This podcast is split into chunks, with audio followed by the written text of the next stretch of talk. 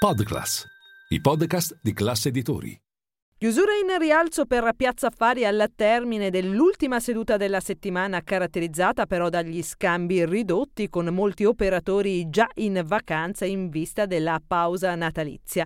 L'indice F T S E M I B ha segnato un più zero virgola ventisette per cento, però sotto quota ventiquattromila punti. Milano ha sfruttato i dati sulla fiducia dei consumatori e imprese, così come quello proveniente dagli Stati Uniti. Per quanto riguarda le materie prime, il gas naturale è scivolato dell'undici per cento, con il prezzo a quota ottantuno euro al megawattora, ai minimi da febbraio, prima dello scoppio della guerra in Ucraina. Lo spread B T P Bund tedeschi chiude a quota duecentodieci punti base, con il rendimento del decennale al quattro virgola quarantanove per cento. Questo è Ultimi Scambi. Linea mercati.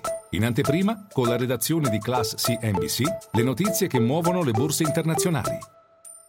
A Piazza Affari oggi in salita il titolo Leonardo, più due virgola zero cinque per cento di riflesso alla commessa ottenuta con il Dipartimento della Difesa Nazionale Canadese, che ha assegnato all'azienda italiana, attraverso la Leonardo U K, un contratto del valore di un miliardo di dollari canadesi, circa settecento milioni di euro, e questo per il programma di ammodernamento ed espansione della flotta di elicotteri Cormorant.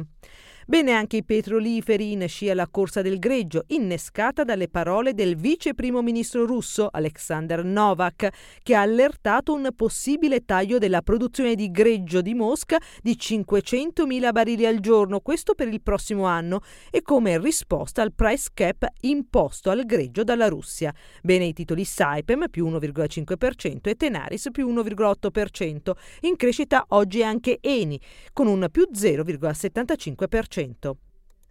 In ordine sparso le banche, con il Banco B P M più zero virgola diciotto per cento dopo la formalizzazione dell'accordo con l'Agricole per la Banca Assurance, bene Intesa San Paolo e Mediobanca, così come anche Unicredit, più zero virgola trentacinque per cento. Continua a soffrire il titolo S T Microelectronics, titolo peggiore della seduta nell'ambito del F T S E M I B, con un calo dello zero virgola otto per cento dopo l'allarme profitti lanciato dalla concorrente Micron. Nel resto del listino in evidenza il profondo rosso, meno venti per cento di Civitanavi Systems, uno dei principali player nell'ambito della produzione di sistemi di navigazione e stabilizzazione inerziali.